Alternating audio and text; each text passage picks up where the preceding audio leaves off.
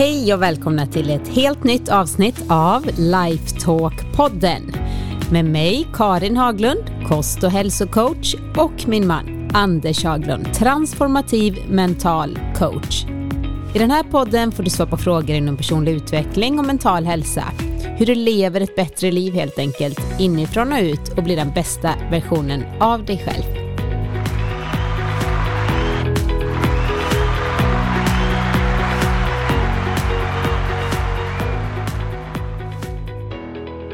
Hej Anders! Hej Karin! Hur mår du så här den, eh, vad blir det, näst sista dagen på 2022? Jo, det känns bra. Ja. Är du finns ju- förväntansfull inför 2023?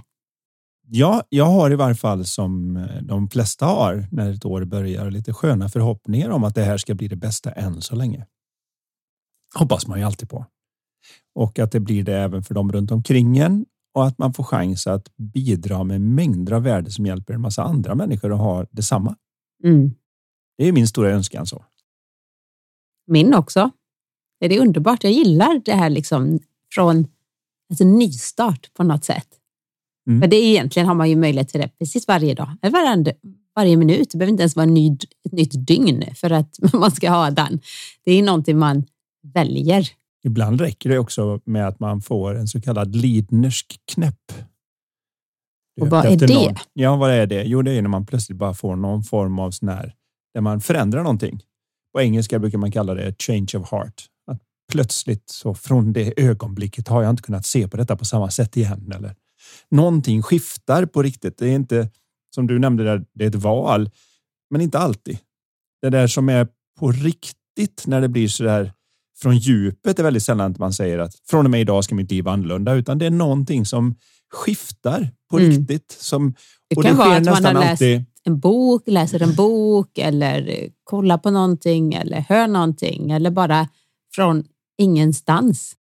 Egentligen är det nog alltid från ingenstans, Mm. även om det lätt blir så att man skyller det på boken eller på filmen eller vad det nu var som inträffade samtidigt. Jag har gjort det här, jag vet inte hur många gånger, jag har ju läst lite över 1300 böcker. Det är svårt att tänka sig nästan hur många det har blivit genom åren. Men jag vet inte hur många gånger jag har lagt mig på kvällen, läst en bok och bara tänkt så här, åh, jag är så trött nu, men det där var briljant, det måste jag komma ihåg.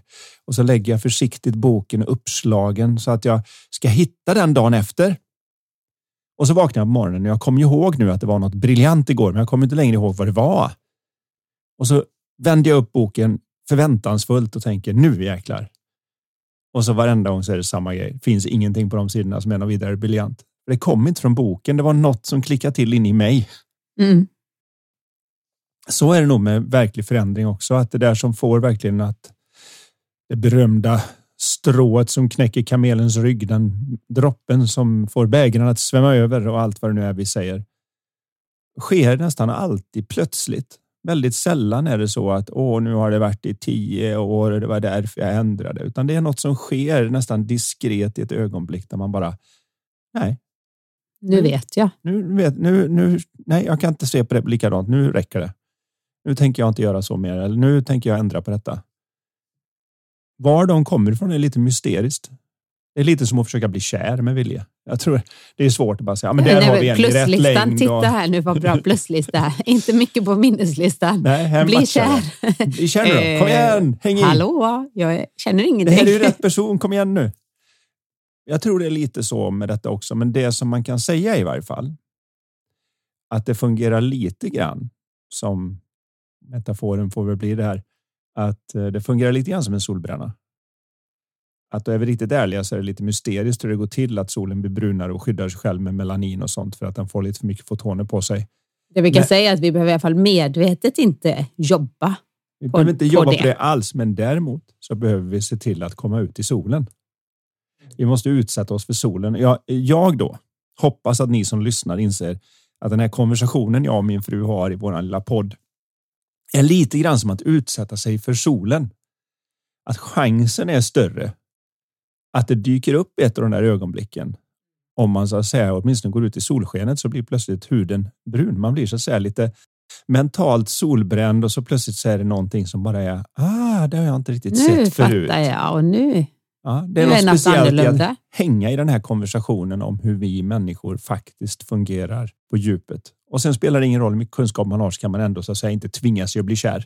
Nej. Men man kan hänga på stället. Så alla de som letar efter en person där ute. Det bästa sättet är ju inte att sitta hemma och hoppas på ett Gevalia moment där någon rasar in genom taket eller studsar med sin. Nu senast var väl att man flyger med mountainbiken rakt igenom eh, och landar i någon annan grabbs eh, hängmatta och bara oh, wow, vilket, vilket litet sammanträffande. Ja. Utan det troligaste är ju att man träffar någon om man genuint har ett intresse, till exempel som för mig som spelar golf eller någon som gillar dans eller något. Man går på en danskurs Eller gymmet. Eller, eller gymmet Ja. eller någonstans. Men någonstans där jag genuint tycker att det här gillar jag. Förhoppningsvis finns det ju andra som gillar det också. Och hänger man där och utsätter sig för solskenet av att träffa någon typ av människa som... Men nu är ju vi årgång lite så här. ja, Alltså jag tänker också att det man på gör där nätet, på men- nätet. Men då kanske det handlar om att hänga på dem, jag säga, i de grupperna eller på de eh, communities eller eh, matchmaking-sidorna som där man känner att ja, men här, här verkar det vara. ja, att man i varje fall har någon form av genuint intresse. Där så jag slipper inte vi så. Nej, där Vi har ändå varit hemma. eh, gifta nu i... Oj, vi 18 hade ju förlovningsdag nu och då insåg jag att det var 18 år. Så vi har Mm. varit gifta till sommaren i 19 år. Då. Så om ett och ett halvt år, då Nej, firar vi är 18 år till sommaren. Får Ja, det blir det ju. ja. Vi kan inte vara gifta längre än vi varit förlovade. Jag Ja, nästa år. inte Ja, riktigt. nej, men ni hör ju. Oj, så det är först om två och ett halvt år vi får lov att fira vad det nu kan vara. Något 2025 så silver eller något. 20 år Jag vet inte vad det kan vara. Ja, ja, okej. Är Men nu tar vi dagens första fråga tycker jag. Ja, hopp in. Eh, Den handlar om prestationsångest. Mhm. Hej, jag har en fråga om prestationsångest. Det är verkligen någonting som tynger mig och tar väldigt mycket energi. Har ni några tips på tankesätt hur man kan vända det till något positivt? Tack på förhand. Mm. Om jag bara direkt ska göra en vändning på det så är det ju ett ganska starkt tecken på att man har en vilja att något ska bli bra. Man har ju väldigt sällan prestationsångest där man inte bryr sig hur det går. Och vi människor har ju det som fabriksinställning att vi bryr oss. Vi vill att Så det egentligen bra. är det, det tyder ju liksom på att grunden är något bra. rasen på ett sätt. Precis. Vi vill så gärna. Vi vill väldigt gärna. Man träffar någon som vi pratade om alldeles nyss. Då. Man träffar någon man är attraherad av. Man vill ju att det första mötet ska bli som i filmernas värld. Vad det nu kan vara. Det är samma när man har sin jobbintervju eller när man går in på ett prov i skolan eller man går på en tävling eller vad det nu än är som vi människor har bestämt oss. Det kan vara att jag har bjudit hem folk och jag vill att det så gärna alla ska klicka och ha det trevligt och tycka maten är god och drickan står på rätt ställe. Och man, man har ju, vi har ju den här. Vi Kan ha väldigt gärna. prestationsångest lite varstans i livet. Ja, man kan ha prestationsångest i stort sett överallt eftersom prestationsångest helt enkelt kommer ifrån min egen tankevärld som alla andra känslor. Det vanligaste, nu vet ju inte jag om denna prestationsångest eftersom frågan inte är ställd på det sättet så att man förstår om det var något speciellt ställe eller om det var i något visst område. Men för mig som coachar ganska mycket professionella idrottare och så, så kan jag ju säga att när de får problem med prestationsångest så är det i stort sett alltid så att de är för hårda mot sig själva inne i huvudet när de ska så att säga, försöka pressa sig framåt. Vi har ju någon sorts idé om att om jag inte gör riktigt mitt bästa inom vad det nu vara månde så borde jag kunna vara hård nog med mig själv så att jag ska fatta att jag inte ska göra om samma misstag. Problemet blir ju då ganska omedelbart att jag kan ju aldrig fly från mig själv. Vart jag än åker i världen så är jag där. Jag, mitt tänk är var jag än är. Då blir man väl medveten om att gör jag minsta misstag på matchen på söndag och nu är det fredag så vet jag det att hela söndagskvällen så ska jag banka mig själv i huvudet stenhårt och jag vet precis vilka knappar jag ska trycka på för jag känner mig själv. Och Det finns ingen man kan vara så elak mot som man kan vara mot sig själv in i sitt eget huvud när man har gjort ett misstag. Jösses, det är inte politiskt korrekt vad som pågår in mellan öronen på folk. Utan man vet precis. Det här är vad jag kan säga till mig själv. Har man problem med lathet så kör man på den. Har man problem med tid så kör man med den. Om man, man trycker på varenda knapp man vet att där, där kan jag minsann få mig själv. Och så tänker man att om jag bara hetsar upp mig tillräckligt över detta nu, ja, då ska jag väl fatta. Äntligen. Och det är ju tyvärr lite grann så de flesta är uppfostrade. Och nu pratar vi generationsfråga igen. Jag kan inte uttala mig riktigt om hur det funkar automatiskt, men det är, ska vi gå efter hur det ser ut på Coop och hur det ser ut när man är ute och handlar så är det fortfarande lite grann samma när man ser föräldrar ute med små barn. När de missköter sig så är första läget är väldigt vänligt. Nu, nu får du lugna ner dig lille vän. Nu går vi häråt. Vi ska inte ha det. Och sen i nästa läge så höjer man rösten lite och säger nu räcker det. Och om det fortfarande fortsätter nu så är det skärp dig. Och i tredje läget så är det att de tar dem i armen och säger nej, nu följer du med här. Vi kan inte stå här och riva i grejerna. Och i sista läget så är det i stort sett samma som att är det hemma är det gå upp på ditt rum och är det ute på Coop så är det nu åker vi utan dig om du inte kommer. Så man ser en eskalering av jag säga, trycket av att nu får du skärpa till det annars. Och det tar ju varenda barn över, inklusive oss, när vi då ska börja där inne och vi tycker nu sköter jag mig inte riktigt. Då är den första kontakten är ofta ganska så här. Kom igen nu, det här fixar du. Nu räcker det. Och så gör man likadant en gång till och då blir det lite mera. Nu skärper du dig. Och så tredje så kan man inte ta sig själv i armen, men man kan liksom piska sig in i huvudet lite extra. Och fjärde när det går riktigt dåligt, trots alla det här, då, då är det liksom nu räcker det. Nu ger jag upp på mig själv. Alltså man skickar sig själv till sitt mentala rum. Nu får du inte vara med längre. Jag gillar inte dig.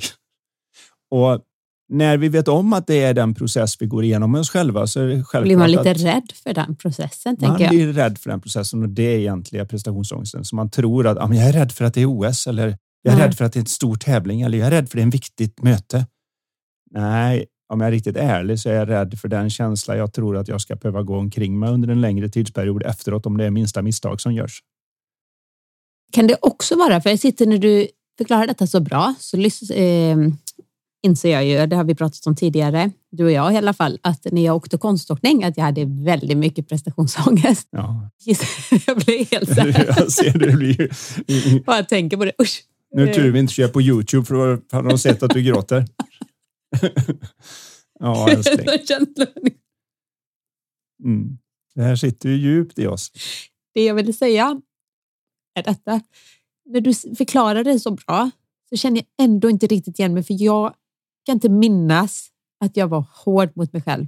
Jag kan minnas och när jag förstår mer av hur vår liksom, psykologi fungerar, så det jag tänker på är så här, okej, jag ville så gärna lyckas att jag var så fokuserad på att nu, nu, nu, nu ska det sitta.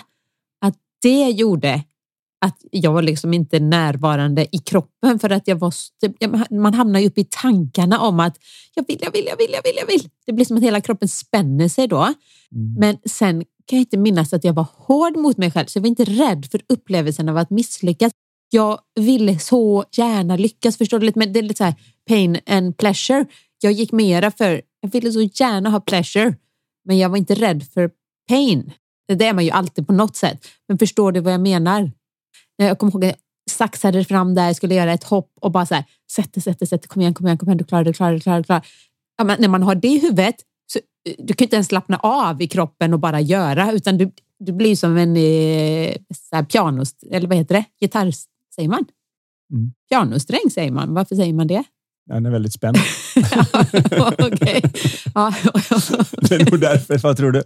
Ja, jag tänkte just det, här, en piano. Ja. Okej, men Anders, okej, förklara nu då hur, hur det kommer sig. Kan Ja. det vara lite olika just med Det- hur det yttrar sig? Det är lite olika, inte hur det yttrar sig så mycket som kanske hur man tar sig an själva processen att få sig själv att göra det bättre. Så i mitt fall så vet jag ju att jag var väldigt hård och är fortfarande ganska hård mot mig själv i huvudet. Så jag kunde ju bita av en golfklubba eller saker flög liksom. När jag inte Det är tur vann. att du inte är så längre. För det är Ja, jag inte. har ju Men, softat ner det väldigt, väldigt ja. mycket tack vare att jag har haft den här förståelsen. Men det är ju inte som att det inte någon gång per år är så att jag behöver gå på rehab för den. För att eh, det dyker upp. Det gamla mönstret, det sitter ju där någonstans naturligtvis. I ditt fall, efter att du ändå varit gift med dig då i snart 18 år, så har ju du inte varit arg, men du har blivit ledsen och besviken liksom på ett annat sätt, på djupet. Du, det, ilska är ju lite mera "Arr!" Det finns ju två varianter på att styra sig. Den ena är ju att man förstår du, den ena är att man går på aggressivt och, eller säger som du säger, så här, fula ord och allting. Bara, jag kan Nej. inte minnas att jag säger till mig själv, du är en sån idiot. Eller, alltså Ja. på riktigt, jag, jag, jag ältar inte saker, eller, utan jag blir bara i så fall då väldigt så här, nej jag ville ju detta så himla gärna. Så Du- blir jag Du ledsen. blir ju genuint ledsen eller och, sorgsen. Liksom, och sorgsen och det gör ju att du sluter dig och tappar energin liksom, i det läget. Men det, det är ju ett annat sätt. Så att vi har ju två. Det är, det är ju gamle Freud egentligen, Ja. det här med fight or flight, alltså flyktbeteende eller det andra mera slåssbeteendet. Så där jag då gick in i slåssbeteende och trodde att det ska lösa det. Nu bankar vi på här så ska det fixa sig. Just Så det. gick ju du mera in i offerbeteende liksom. Orättvist och jag vill inte och det, det, det blir mer åt det hållet. Och det är ju, Mm. för det är de två varianter som nervsystemet har, i ljus och mörker så att säga, man, Just det. man tar sig in i. Men det är Men fortfarande... det spelar egentligen ingen roll hur det yttrar sig. Det var Nej. bara det jag ville säga. Att det kan ändå kanske vara, om nu inte alla känner igen sig i att man pratar fult till, till sig själv och är hård mot sig själv. För det, det kan jag inte uppleva att jag är när jag misslyckas med någonting överhuvudtaget. Utan snarare i så fall att, att när man ska lyckas med någonting, man vill så gärna att det liksom låser sig mera för att man så gärna blir Gärna spänd något, helt, ja. eh, Och, men helt då har du då andra sidan som är den här lite smärtsamma biten där man blir så pass djupt besviken att man i den besvikelsen nästan känner att om jag visar världen hur ledsen jag är över att det inte blev som jag ville så, Så borde jag få de. en glass. Liksom.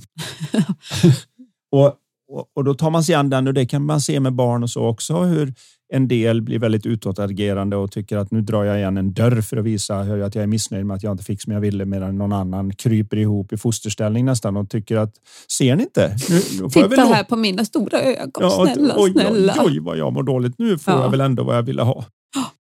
Och då är det mer som en Nu tänker jag sjukdomsvinst. på hur jag gjorde när jag var liten och, och även som Ello, det har jag gjort någon gång, men det var länge sedan jag gjorde.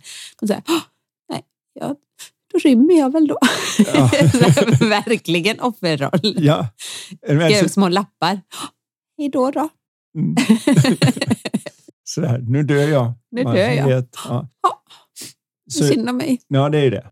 Med, Det är samma grej och den är inte behaglig. Men den är nästan som att den ena är att jag bankar på mig så att jag fattar. Fast det låter lite att, mer behagligare än att liksom ja, säga den andra är att jag men mår ja, så jag pass förstår. dåligt så att ni alla kan se att jag borde få vad jag vill ha. Mm. Oavsett så är det inte speciellt produktivt. Nej. Så Och- hur kan vi verkligen då? lösa upp Ja. de här knutarna. Det är det som är det viktiga. Oavsett om de går åt det så att säga lite mera offerrollshållet eller om den går till den aggressiva hjälten som rider in på sin springare med svärd och rubbet och ställer till mer än vad de löser.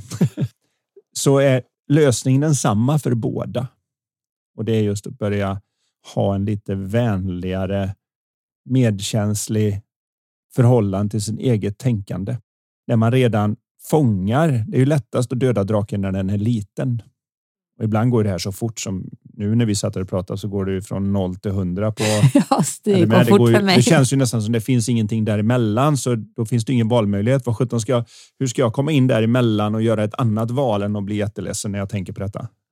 Det känns som det bara sker för att man inte ens är medveten om att jag tänkte ju inte tillbaka på någonting att, som gjorde mig ledsen, utan tydligen sitter det ändå så djupt. Mm. Och det, det handlar inte om att man inte tänkte något utan det är att man tänker något som går så fort. Så att det är det enda, det är det enda som går fortare än ljuset. Det är ju faktiskt tanken. Så vi upplever inte det som vi gjorde någonting. Det bara hände. Men utan tanke så kommer inte det här. Och det intressantaste av allt för alla som lyssnar är att du kan sitta lika väl här i poddstudion 20 år efteråt eller 25 år efteråt Som Nästan ännu mer. Ja. Ja, som att vara på isen och göra det här och reaktionen är exakt densamma. Därför att om tanken är samma så är reaktionen samma. Det har ingenting med omständigheten is eller poddstudio att göra. Och, och där ligger lite av nyckeln att man börjar se det för att det är så otroligt övertygande att ja, men det är ju för att det hände annars hade jag ju inte kunnat ha den här nu. Så det känns fortfarande som att ett minne från 30 år sedan sitter och skjuter känslan genom tid och rum in i stolen där man sitter nu och pratar. Och Fördelen nu är väl att man förstår att det är ingen fara Nej. att vara ledsen nu. För det är inget verkligt, utan det blir mer bara, bara ytterligare ett eh, tydlighet att gud vad, vad häftigt egentligen att det, vi har det. Det påverkar verkligen. Ja, det är en fantastisk grej att börja se hur systemet fungerar Jag har garanterat sagt det här förut, men jag vill upprepa det igen. Jag tror inte det finns någonting som kan göra mer för mänskligheten. Jag menar, nu pratar vi om fusionskraft som för några veckor sedan var stort för att man hade utvunnit mer energi än vad det kostade och det kan förändra hela energipolitiken och allt vad det kan göra.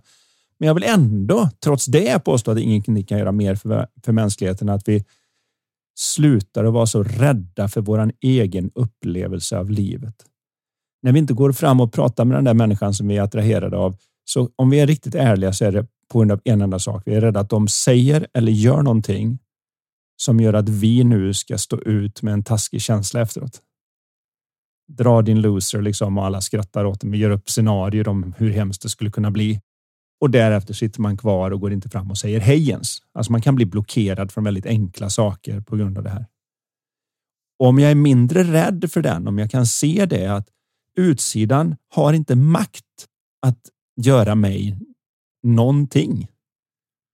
Då blir det ingenting att hantera i den stora stygga världen där ute, utan bara någonting att förstå bättre och ha en bättre relation med på insidan i tanken.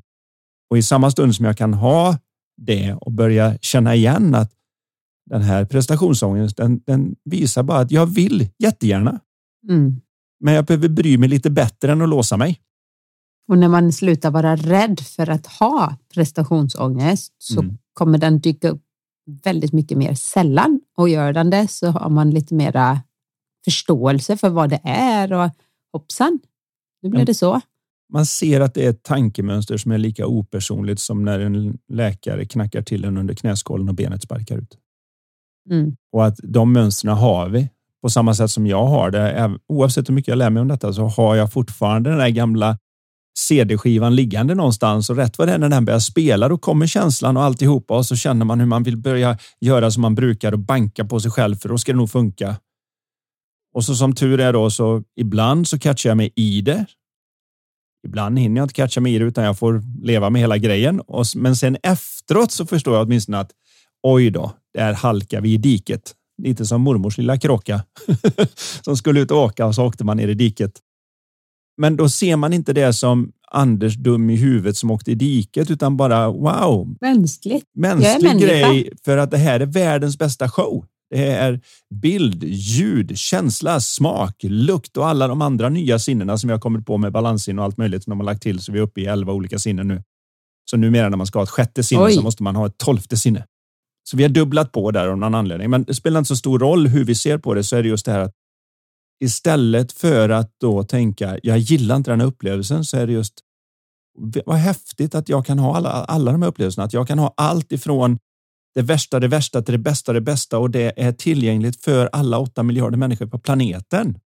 tänk vad hemskt det hade varit att typ vara i helt så här tillstånd där vi verkligen, alltså där vi inte riktigt har tillgång till våra känslor där vi känner oss uh, lite mer så. Det hade ju varit detsamma som att inte ha ett medvetande. Men det är ju som att bli sövd när ditt medvetande ja. drar. Man vet inte riktigt hur det går till, men när du blir sövd så drar ju medvetandet och nu kan de skära i dig allt möjligt och du bryr dig ju inte.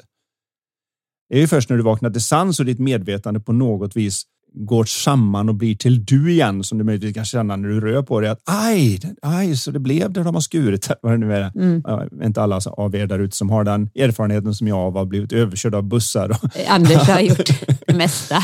så att det är inte många som slår honom. Jag har blivit sövd och skuren i några gånger i varje fall. Och, men, så det är väl därför jag använder exempel. Men jag hoppas att det ändå ger någonting i det här fallet. Att man blir mindre rädd för det och mm. när man ser att det här kan inte det kan inte göra någonting med mig. Det känns mycket farligt. Det är som en hund som skäller mycket men viftar på svansen samtidigt. Mm. Att den låter hemsk, men den kommer förmodligen bara nosa på dig. Liksom. Så det är inte, och det är samma prestationsångest. Den, den ryter och ser förskräcklig ut. Men den har, kan inte göra dig så mycket för det är kejsarens nya kläder i samma stund som du ser det jag pekar på här. Och den kommer inte, även om man har kvar den, fast kanske i lite mildare form, så kommer den absolut inte ta så mycket energi som den gör när man är rädd för den. Det är lite som man säger vanlig ångest. När man är rädd för ångesten så kan, man ju, kan du dränera den på energi fast man inte ens har ångest. Bara tanken på att man kanske får ångest imorgon eller ikväll. Eller det är hjälp. nästan vad som händer med alla som väl kommer dit eftersom man kan då börja i förväg, precis som du kan börja i efterhand, mm. 30 år efter och ha samma känsla bara genom att tanken dyker upp. Så om tanken dyker upp på tisdagen så har jag ju samma ångest på tisdagen som jag föreställer mig att jag skulle ha på söndagen när den där viktiga matchen mm. eller vad det nu än är. då kan jag redan på måndagen börja bli lite ledsen och lite orolig för att jag kanske redan på tisdag kommer må så där och då börjar jag redan på måndagen. Och mm. till slut så kan jag då som en del som jag har träffat på som har flygfobi och annat, de kan ju två veckor innan börja bli nervösa för att de vet att de ska åka till flygplatsen om två veckor. Och, och de kan ju svära på att jag är rädd för att flyga. Ja, men flyger du just nu? Nej.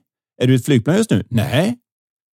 Men vad är det då om som, att bli dränerad på energi. Men vad är det då som gör dig så rädd att ja. du nästan inte kan tänka på något annat och du går och förlägger saker hemma för du är så uppe i huvudet över att ah, nu får vi se hur det går den här gången och alla kommer bli så besvikna om inte jag kommer på flygplanet. Nu har vi ju köpt biljetter och man får inte pengarna tillbaka. Jag vet inte alla stories jag fått höra genom mm. åren när man har hjälpt folk med fobier.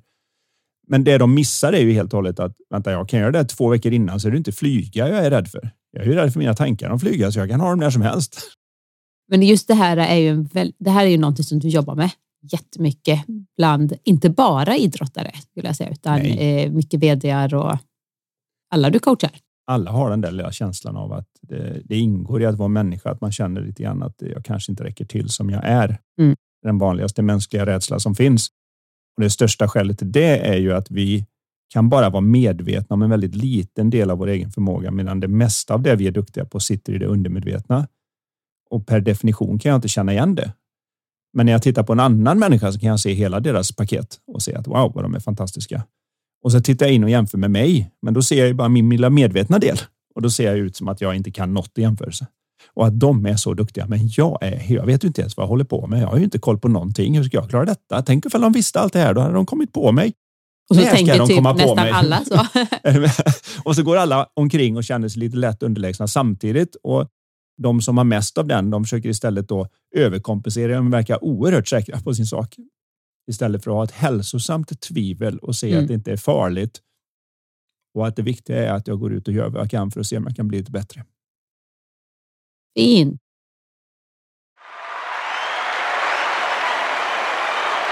Hej, hej, hej! Då får jag be om ursäkt för att jag bryter så här mitt i podden, men vi har ett par saker som vi så gärna känner att vi vill dela med oss av.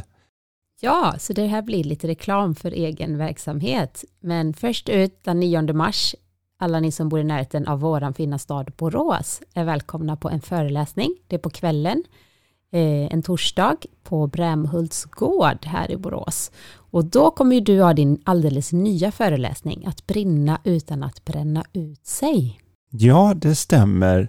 Då får man en massa verktyg för hur man faktiskt kan vara mer produktiv med mindre stress, vilket kan vara bra i den värld som går allt fortare. Och vad händer i pausen? Ja, då får man ju smaka på dina fantastiska eh, små verk från någon bok eller något vad det blir, kanske. men det blir någon form av eh, plocktallrik med min eh, hälsosamma färggranna mat. Och dessutom är det otroligt prisvärt. Det kostar bara 595 kronor. Mm. Sen har vi någonting lite exklusivare, men en kurs som går av stapeln i Stockholm i april, 22 till 23. Ja, och då har vi då mental klarhet där jag delar med mig av det bästa jag har för hur man lockar fram det bästa ur sig själv och andra. Och där kommer man då att få både en högre förståelse för hur vi funkar och insikter som gör att livet lyfter på alla plan. Så vill man veta mer så går man in på lifevision.se och där hittar ni all information under aktuella event. Och har ni några frågor är det alltid bara att kontakta oss. Ja, det stämmer. Så hoppas vi ses även live här framöver under våren. Det vore fantastiskt. Och nu så fortsätter Lifetalk-podden.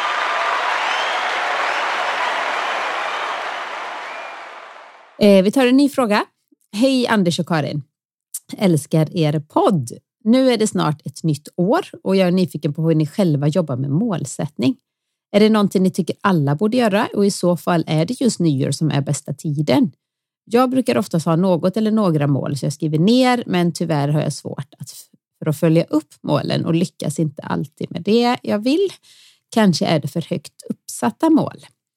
Eh, några tips till mig tar jag tacksamt emot. Gott nytt år till er och tack för eh, att ni gör den här podden. Jag brukar tipsa mina vänner och lyssna på er podd också. Hälsningar från Malin.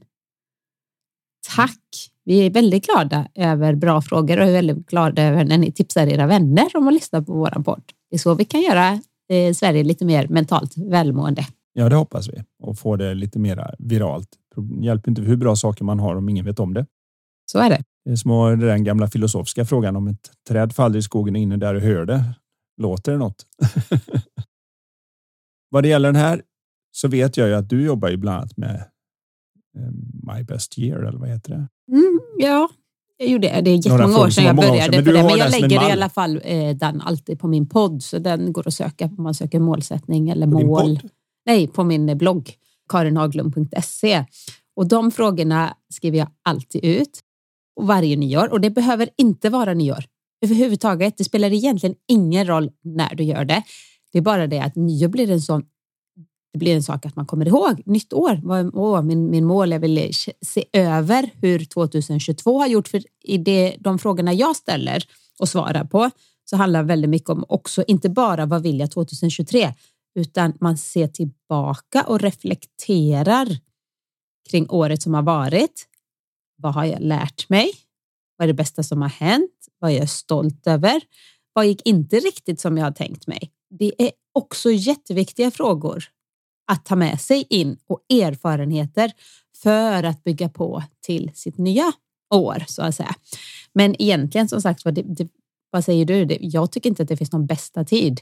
Jag kan lika väl göra det första maj eller 12 eh, juli. Ja, det, det går bra när som helst, men jag tycker man kan dra nytta av att vi människor har lite lättare att få till saker när vi ändå gör andra ritualer. Mm. Det vet ju vi när vi gifte oss. Det är skillnad. Menar, vi hade båda två varit ihop med andra människor. Va? Nej. Hade du? Ja.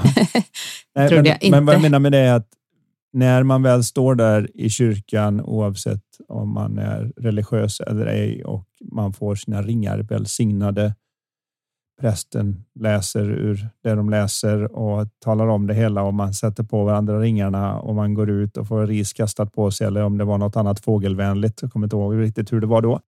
Men man vaknar ju dagen efter och tittar på varandra och man säger hej fru Haglund och hej min man.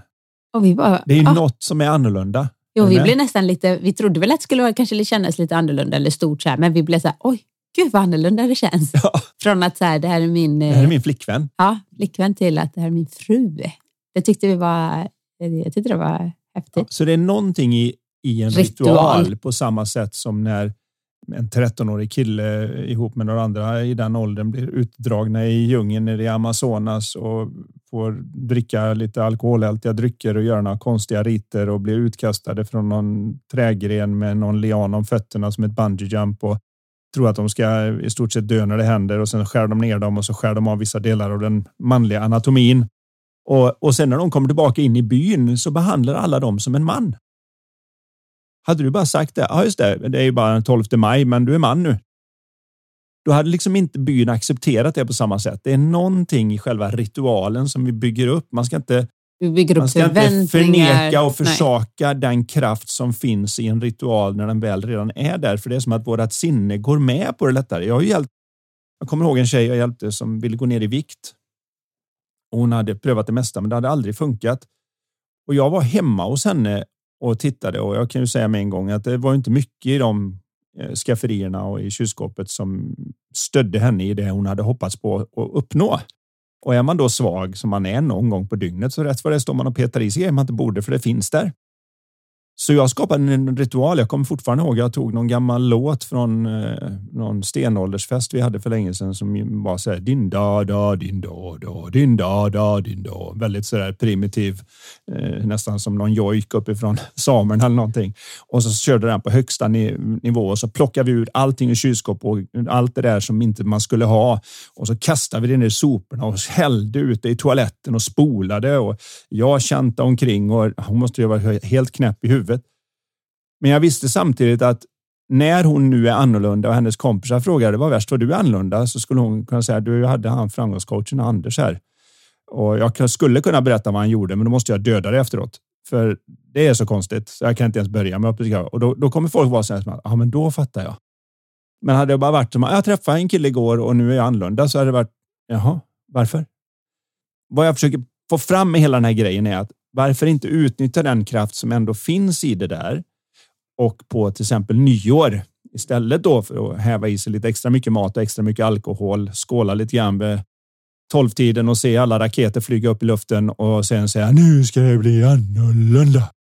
Så skulle man kunna använda det lite till att, som du nämnde här då, en av de viktigaste sakerna jag tycker man kan göra är att göra en lätt inventering av det år som har gått. Och börja med att säga vad har jag åstadkommit än så länge? För att när jag talar om vad jag är stolt över och vad jag har åstadkommit så öppnar jag den här modulen att starten på förra året så är det ett par saker som jag inte trodde skulle hända, men det har faktiskt hänt. Och det öppnar en modul i huvudet som säger att när jag nu kommer på vad jag skulle vilja hända nu så är inte det bara en pipe dream. Det är inte ett luftslott, utan jag har, jag har en bas för att jag förut önskat saker som sedan har blivit sant. Plus att säga att man hade 2022 i januari tre mål och så inser man då att eh, vad har jag lyckats med? Och så har man andra saker man har lyckats med. Man kanske inte har lyckats med de tre sakerna. Nej.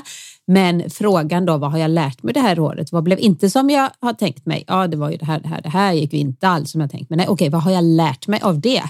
Hmm, oj då. Jag kanske, man kanske har lärt sig, ö, har blivit mer ödmjuk.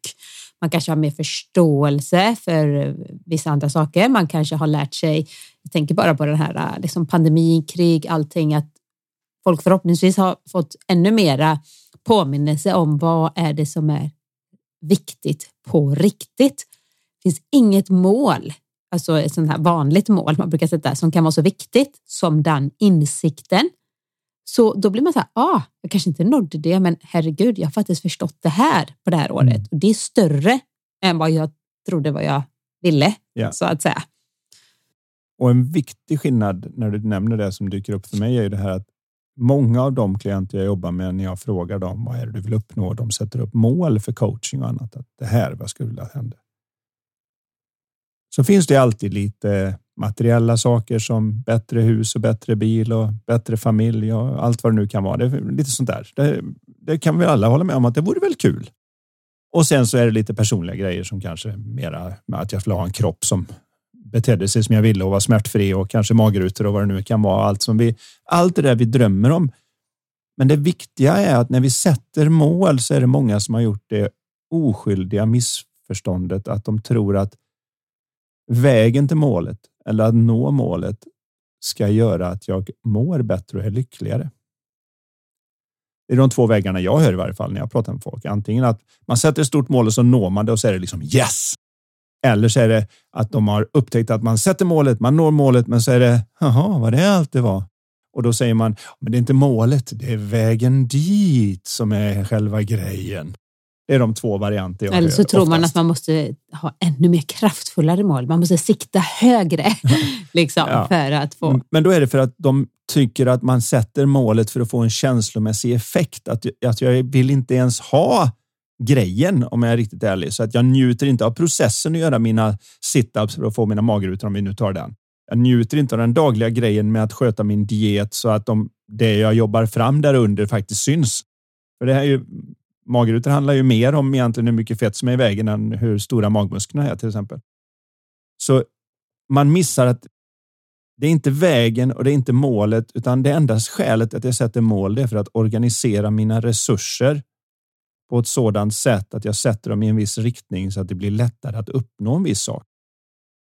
Men det gör jag för att det objektivt vore en bra idé. Det är en bra idé att ha mer resurser än vad man har oavsett om det är pengar, energi. Du får det att växa som människor. Var det. Ja, att det får oss att växa och det är ju en grund, ett, en, ett grundläggande behov vi har som människor jag, jag har ju aldrig träffat på någon och jag har ju under 25 år träffat på en och annan som både har varit självmordsbenägen och deprimerad och utbränd och allt vad det kan vara. Men jag har aldrig träffat på någon som är där nere som säger att Ja, jag känner faktiskt att eh, många delar i mitt liv växer och går framåt och eh, dessutom så känner jag att jag bidrar utanför mig själv så att världen är lite bättre för att jag har funnits. Jag tror jag måste skjuta mig. Det händer ju inte. alltså, det är två väldigt grundläggande nivåer på det här och det är det att vi alla har Precis som allt annat i naturen så är det vi här för tillväxt. Varenda buske är lite högre och lite bättre och är den inte det så är den brun och död. Då är den, då är den färdig. Nu är det självklart att man uppnår en viss ålder. För mig själv till exempel märker jag det som alla tränat hela mitt liv att nu är inte testosteron och annat på samma nivå som det var när man var 30 och 35 kanske. Och jag kan inte sätta upp den där att jag ska vara i mitt livs bästa form eh, som en tillväxtzon, utan tillväxtzonen kommer ju vara på andra sätt och då gäller det just att se att ja, men det handlar om hur jag vill leva livet, men jag kan inte extrahera känslan från handlingar och mål. Känslan kommer från förhållandet jag har mina tankar, men det innebär inte att jag inte ska sätta målen, för det är ju för att organisera mina resurser i en viss riktning. Mm. Så varför man blir besviken och inte kommer igenom det är ofta att man sätter målet och så börjar man och så inser man ganska snabbt att jag mår inget bättre av det här. Jag tycker bara det är jobbigt att ligga här och göra min situps eller jag ser ingen framgång och jag ser inte att jag kommer någon vidare och då ger man upp det. Och det är ju för att mitt tankekontrakt är jag gör det här och betalningen är en skönare känsla. Istället för jag gör det här och betalningen är att jag gör framsteg mot att komma till det ställe Närmare. jag vill komma till. Precis. Det är två helt olika sporter så att säga. Som jag brukar säga att idrottarna kommer till med är att du tränar för att bli bättre, inte för att må bättre.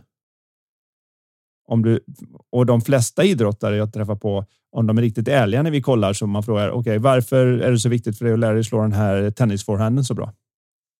Ja, för annars så kan jag inte hänga med i konkurrensen. Jaha, om du inte gör det då? Nej, men då, då får man ju inte till med ATP-poäng och annat. Jaha, vad händer då? då? Får man inte vara med i bra tävlingar? Ja, vad händer då? Då, då tjänar man till mycket pengar och så får man inte vara med i de andra tävlingarna och så kan man inte få ranking och då.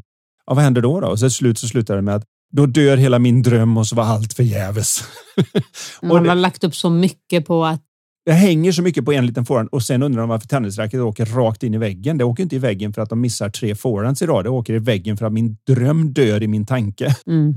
När jag inte får till detta på detta träningspasset och istället för att se att det här är en process. Jag organiserar mina resurser. Jag har bestämt mig för att jag ska lära mig den här tekniken tennis, och jag älskar jag. att se om jag kan komma närmare och närmare och närmare och spela tennis. För jag gör det här för det är kul och allting som jag gör som är riktigt roligt vill jag göra igen och gör det igen så blir jag bättre. Och när jag blir bättre så vill jag göra det ännu oftare och så har man en möjlighet att bli sitt, så bra som jag kan bli i förhållande till mina förutsättningar. Mm. Och har jag tur kan det vara världsbäst eller svensk mästare eller Europamästare eller vad man nu hamnar på den där om man tycker det är jätteviktigt eller i business där man drar iväg och tjänar som Jeff Bezos gjorde vad det nu var 75 miljarder dollar förra året. Vad det än, vad det än handlar om för en själv mm men inte för att då ska jag må, för då hamnar vi det här med i Westläget där hon tyckte att man, man gråter ju ändå hellre i baksätet på en Jaguar än en rostig Folka. Ja, fast på ett sätt så kanske det känns ännu mer jobbigt att gråta i baksätet på Jaguaren, för då, då kan du inte titta ut och säga att jag förstår varför, utan då känner jag mig mer som att jag är ett psykologiskt måndagsexemplar som har allt det här och ändå är ledsen. Så att jag är inte så säker på att det vore bättre i det baksätet, utan Nej. den viktiga biten är just det här att Känslan beror på hur bra mitt förhållande med mig själv och mina tankar är.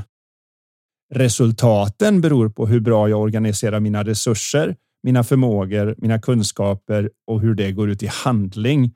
Men det är två olika saker. De två är inte så sammankopplade som de flesta tror. Och jag vill påstå att det är därför man ofta då inte får till det när man sätter de här målen, utan att man faktiskt säger vad vore vettigt? Bara, vad är två plus två är lika med fyra? Det vore vettigt för mig att ta hand om min kropp lite bättre för jag låter den slida iväg. Och också liksom, vad vill jag? Inte vad är det ett vanligt mål? Vad sätter alla andra? Vad tycker min sambo? Vad borde, vad jag, borde jag? Jag borde gå ner i vikt. Nej, men kanske inte vad vill jag? Jag vill röra på mig. Om man har det som mål, till exempel, alltså om man genuint känner att jag gillar ju verkligen att dansa, då kommer man kanske också gå ner i vikt om man så att säga, borde gå ner i vikt, ja. man har en, en kraftig övervikt. Men det måste vara någonting som är, eh, känns för det, för det enda som står i stort sett i varenda tidning, om vi nu tar hälsobiten, det är ju det att gå eh, sköna promenader eller ställ dig på något löpa någonstans och gör ett VO max test och se till att köra intervallträning så att du i stort sett eh, kräks. Och sen, men det är de två alternativen och så finns det lite däremellan. Istället för att titta i Ja, men den bästa träningen som finns för mig är ju den som jag tycker om och blir av. Om det är att gå och spela paddel tre gånger i veckan eller om det är att ta den här promenaden och lyssna på Lifetalk-podden. Ja. Eh, eller vad det nu än vara månde så handlar det mycket mer om att titta på vad hade varit kul att hålla på med i år som leder i riktning mot det som jag tycker verkar vettigt att uppnå. Det är en helt annan intention och en helt annan riktning att titta i än att jag sätter upp de här målen för jag tror att om jag äntligen kan klara det så kommer jag må bra. Och nu när jag gav upp de målen så kommer jag aldrig må bra och nu är jag nedstämd och känner mig misslyckad och nu blir det ingenting för jag är i taskig stämning. Det är en helt annat anslag när man Precis. väl ser att det är två olika sporter. Det här med att skapa resultat. Och där skulle jag säga där när hon frågar hur, hur vi själva brukar jobba med mål, att om jag skulle backa tillbaka mig för 15 år sedan så var det lite mera de här målen. Yes, kom igen. Så. Alltså säkert för att man trodde det kommer göra skillnad. Medan nu har jag en helt annan så lust, eh, inspiration till att mm, vilken riktning vill jag? Vill jag lägga mer fokus på detta året? Vad skulle jag vilja ha mer av? Alltså det, det kommer, eh, det, det, är en glädje att sätta målen och riktningarna och jag är inte alls så detaljstyrd eller så så säga, målfokuserad på det sättet, jag, utan det är mera en riktningsfokuserad. Men ni som är nyfikna nu på att, hur, hur man går tillväga, gå antingen in på min sida karinhaglund.se och kolla på och sök mål mm. i sökrutan. Eller så har ju du också dina frågor som är jätte, jättebra. Jag har ju ett eh, coachbrev som går ut i mellandagarna för den som prenumererar på veckans Anders. Och det är gratis. Och det är gratis, ja. Det kan man då göra på andershaglund.se. Och så står det veckans Anders, lite corny där. Och så kan man pre prenumerera och så får man ett konfirmationsmail som kan hamna i skräpkorgen, men man måste konfirmera där. Jag hade alldeles för många som anmälde nära och kära och sådana och tyckte jag är perfekt, men du behöver läsa det här. men där har jag då ett brev som är baserat på mitt seminarium Drömmar för livet, där jag diskuterar just hur man då tar sig an det här med att sätta mål på ett sätt som gör att jag vaknar upp på morgonen och inte kan vänta på att dagen ska komma igång. Ehm, det var ett tag sedan jag gjorde det nu inser jag när jag pratar om det. Men eh, brevet är fortfarande kvar och mm. finns där. Så det är ett sätt som man kan få hjälp i den processen. Två sätt. Antingen in hos dig. Då. Och det, det jag brukar göra är att jag skriver ut dem alltså, och besvarar dem och sen så ibland så känner jag inte att jag är i så här mode för att sitta vid datorn och besvara dem utan då skriver jag en papper och penna och sen skriver jag rent det och eh, får in det i datorn för jag tycker det är så trevligt att ta fram det året efter och se vad jag har, har skrivit. Men sen låter jag kanske under en månads tid så ligger det liksom lite fint så här vid mitt eh, eh skrivbord så att jag kan liksom påminna mig och läsa lite och, och så där. Sen, eh, ja, så det var det om mål. Mm, där får ni en hel del resurser och annat. Så att, eh... Yes, in och kika där och absolut tycker jag att alla bör eh, inventera hur sitt år har varit och vad man har lärt sig och vad man vill för nästkommande år. Det ja. är fantastiskt bra vana. Och det blir lite mer om man väl sätter mål bara så att man får för sig. Ja, men jag ska nog inte sätta mål då. Ska jag bara se med en riktning jag ser mål återigen lite grann som att om du släpper ett gäng katter ur en låda så springer de åt olika håll allihop och det blir lite för ofokuserat. Så man behöver allihopa någonting där man säger att ja, men den riktningen i varje fall. Det är som en flod som rinner mot havet. Den är ingen från högt till lågt eftersom havsnivå oftast är lägsta stället. Så kommer floden alltid och vattnet alltid ta sig ner till havet. Den kan ringla, den kan göra vad som helst, men när den träffar på ett motstånd så går den bara runt. Och det är därför Amazonas ser ut som Amazonas och inte en rak eh, Suezkanal rakt ner i havet. För det går inte att bygga den så. Och det är lite samma med de mål ni sätter inför det här året som komma skall. Jag hoppas att ni hittar saker som gör 2023 inte bara till ett bästa år, men också det där ni kanske har en skönare känsla i vardagen och börjar bli allt mer bekväma med de obekväma känslor som kommer när vi får lite tankestormar. Oavsett vad som händer i det yttre. Just det. För det kan vi inte alltid påverka. Nej. Så är det ju. Då tar vi den sista frågan. Vilka är era bästa tips om man känner sig deprimerad och inte hittar livsglädjen? Mm. Det. Våra bästa tips. Vi ska kortfattat här för att den här ja. poddavsnittet inte ska bli alltför lång. Jag säger från min sida, trots att jag då är mental coach, att när man väl är nere så kan jag inte komma på något bättre än att leda med kroppen. Och det är ju svårt när man väl är nere, för man har inte lust att röra på sig. Man har inte lust att fixa och dona, men att börja ta hand om bassystemet. För jag menar, den kropp, kroppen är det enda ställe vi har att bo på.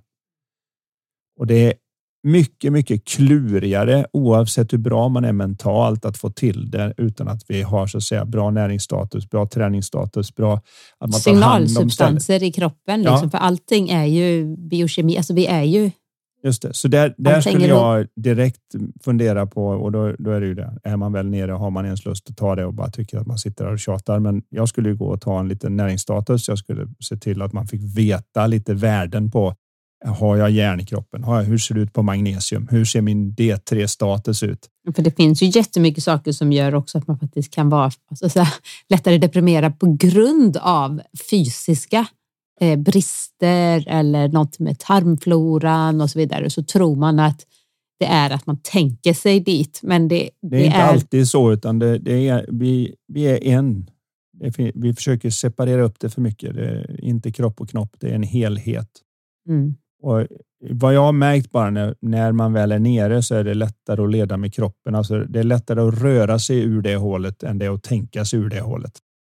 För allt jag tänker när jag är där nere blir dålig kvalitet.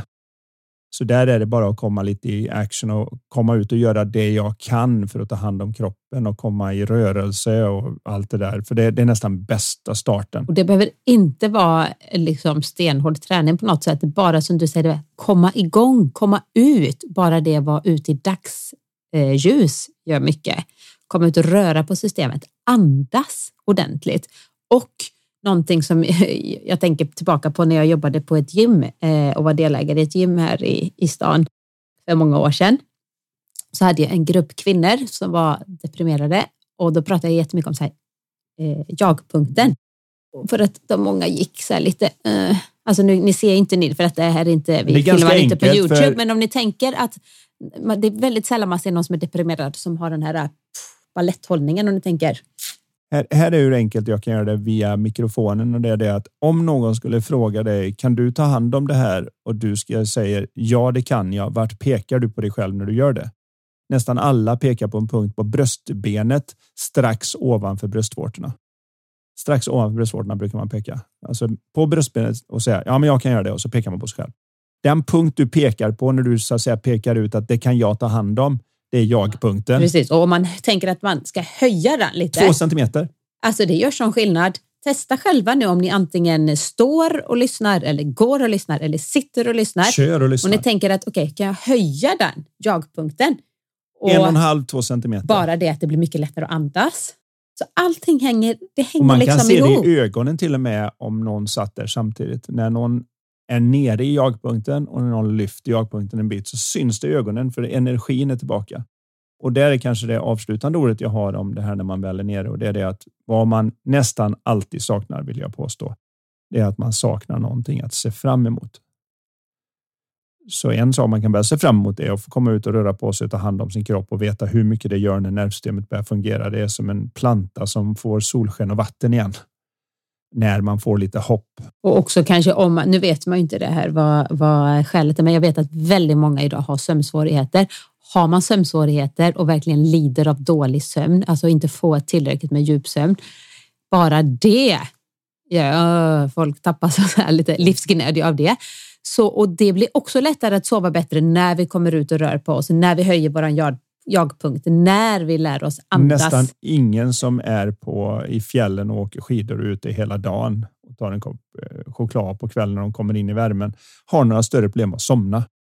Eh, för de har varit ute i friska luften och man har rört på sig, man har ansträngt sig. Och när man får ihop de tre, då, då brukar god sömn och följa. Och dessutom kanske koncentrerat sig lite på att inte bli påkörd eller vad var det nu? Tyngden på dalskidan älskling eller vad var det den där, den där filmen? Så man, man är lite mer närvarande och inte så mycket uppe i, i huvudet och tänker på jobb och Nej, kanske saker. bara att det finns en väldig kraft i att börja ta tag i, i kroppen och ställa lite frågor och komma ihåg att när jag ställer frågor när jag är nere så vill jag väldigt ofta ha reda på varför. Varför mår jag så här? Varför kan jag inte komma ur det här? Istället för att fundera på hur kan jag vända det här och ha roligt under tiden? Hur kan jag ta hand om min kropp så att den är glad över att jag bor i den? Den typen av huvudfrågor. Hur kan jag vara lite snällare mot mig själv? själv? Om vi går tillbaka till en fråga innan där. Så alla de här frågorna gör att jag tittar i en riktning. Frågan ställer fokusriktningen och när jag ställer fokusriktningen så börjar jag titta i en användbar riktning och då börjar energin komma tillbaka och när jag använder kroppen så får jag att de börjar stödja varandra. Och det är enligt mig det snabbaste vägen ur. Och sen kommer den här sista, för jag kan aldrig hålla mig och det är att vi gör mer för andra människor än vad vi någonsin skulle orka göra för oss själva. Så är du nere, snälla ta hjälp. Det behöver inte vara att gå till någon terapeut eller coach eller så här. Det kan vara om du har någon kompis, om du har någon nära och kära. Bara säg. Jag vet inte om jag fixar på egen hand ta hand om detta, men jag vet att jag behöver komma ut och röra på mig. Skulle du bara kunna kolla mig på morgonen och skicka ett sms och säga har du varit ute och gått idag? Och säga du har rätten att göra det. Men kom Eller kan ihåg du- det, jag- jag har ensam så är svårt- inte stark. Kanske man känner att jag har så svårt nu att boka upp någonting. Vi träffas aldrig. Liksom. Kan, kan, kan du liksom dra, dra med mig ut? För jag vet Ja. att jag egentligen behöver dem och, och ha roligt när vi Men väl jag är nere ses. så har jag en jättetröskel och det är svårt att komma Ja, ut. Och och fast när jag kommer ut och har kul. det, så vill ju, man vill ju hjälpa. Särskilt sina nära och kära. Man vill hjälpa alla människor, men man vill verkligen hjälpa de man bryr sig om. Så ja, Nu hoppar vi tydligen bra. rakt till eh, Lifetalk-frågan. som avslutning måste vi ju alltid dra vårat fantastiska, eh, en fråga från vårt fantastiska spel. Det finns två stycken olika, Lifetalk och Lifetalk 2, som är ett eh, personlighetsutvecklande konversationsspel. Som man kan hitta i våran shop.lifevision.se för den som är intresserad. Ja, eller bara gå till Lifetalk-podden Mm. och så ligger en länk där. Men eh, då är dagens fråga så här. Om du visste att du bara hade en månad kvar att leva, vad är det viktigaste du skulle ta dig för? Då förutsätter jag att en månad får vara en frisk månad då. Ja, det, det förutsätter vi. Om Ja. du visste att du bara hade en frisk månad kvar att leva, Ja, vad är det viktigaste? Jorden kommer gå under den 30 Jo, januari andra försvinner också. 2023. Ja. Eller du kommer försvinna då. Mm. Vad, vad skulle du ta dig för? Den är väldigt viktig att reflektera över. För svaren man får där säger ganska mycket om faktiskt det vi har pratat om också med vision, riktningen. Vad är det egentligen som är viktigt? Var ska man kanske kolla på att sätta sina mål och sitt, vad är det man bryr sig mest om? Vad är viktigast? Vad vill man? Och man skulle kunna kombinera den med vad skulle jag ta mig för om jag visste jag skulle leva för evigt? För det är klart, om vi tar den där att du har en timma kvar så är ju svaren på vad jag skulle hitta på då är förmodligen inte helt de samma som ligger i linje med annat. Så att det båda perspektiven är bra, men, det är Mm. skö- men Kort ibland är det väldigt värdefullt att faktiskt reflektera över sin egen dödlighet därför att få saker gör så mycket för livet som just det. Döden. Ja, det var väl någon filosof som sa det en gång att man är inte så att säga värd att leva innan man har hittat något att dö för. Väldigt sant. Och en del får det med sina barn, en del får det med sin vision och sitt byggande av företag och annat. Men just det här perspektivet gör mycket. Och med det sagt då, Så vill vi också passa på att önska ett Riktigt gott nytt år. år. Och tack för eh, att ni lyssnar på våran podd. Och vi hoppas att vi ökar antalet följare nästa år. 2023 blir! Lifetalks-poddens år. Det blir det. Ha Hej! det bäst. Hej, tack Anders.